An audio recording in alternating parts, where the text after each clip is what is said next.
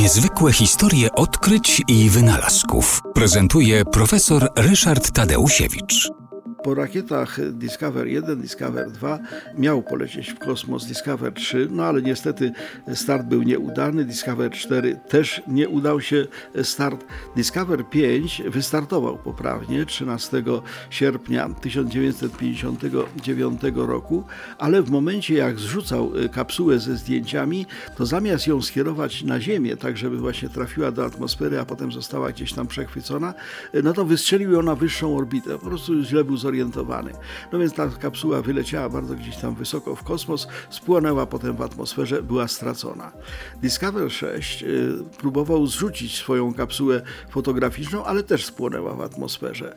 Z kolei Discover 7, wystrzelony 7 listopada 1959 roku, miał tego pecha, że zrobił wszystkie zdjęcia, ale ta kapsuła się nie oddzieliła od statku i tam krąży sobie do tej pory gdzieś tam głęboko w kosmosie.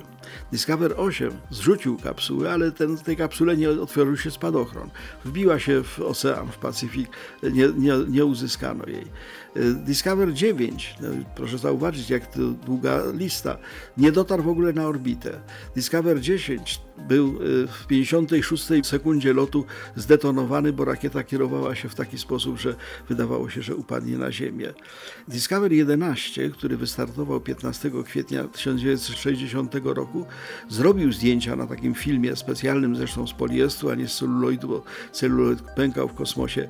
Wysłał kapsułę, ale źle ją wycelował znowu jej nie odzyskano. Discover 12 wystartował 29 czerwca, ale w kosmosie przyjął złą pozycję, nosem do Ziemi i w ogóle nic nie sfotografował. No i wreszcie Discover 13, wydawało się, że 13 jest pechowa. Okazało się, że to był pierwszy satelita, który naprawdę spełnił swoje zadanie. Wystartował 10 sierpnia 1960 roku. Się zrzucenie kapsuły, zdjęcia były bardzo dobrej jakości. Bez tego w triumfie zawieziono go do Białego Domu i tam sam prezydent się chwalił tym, jaki to oni mają znakomity sprzęt.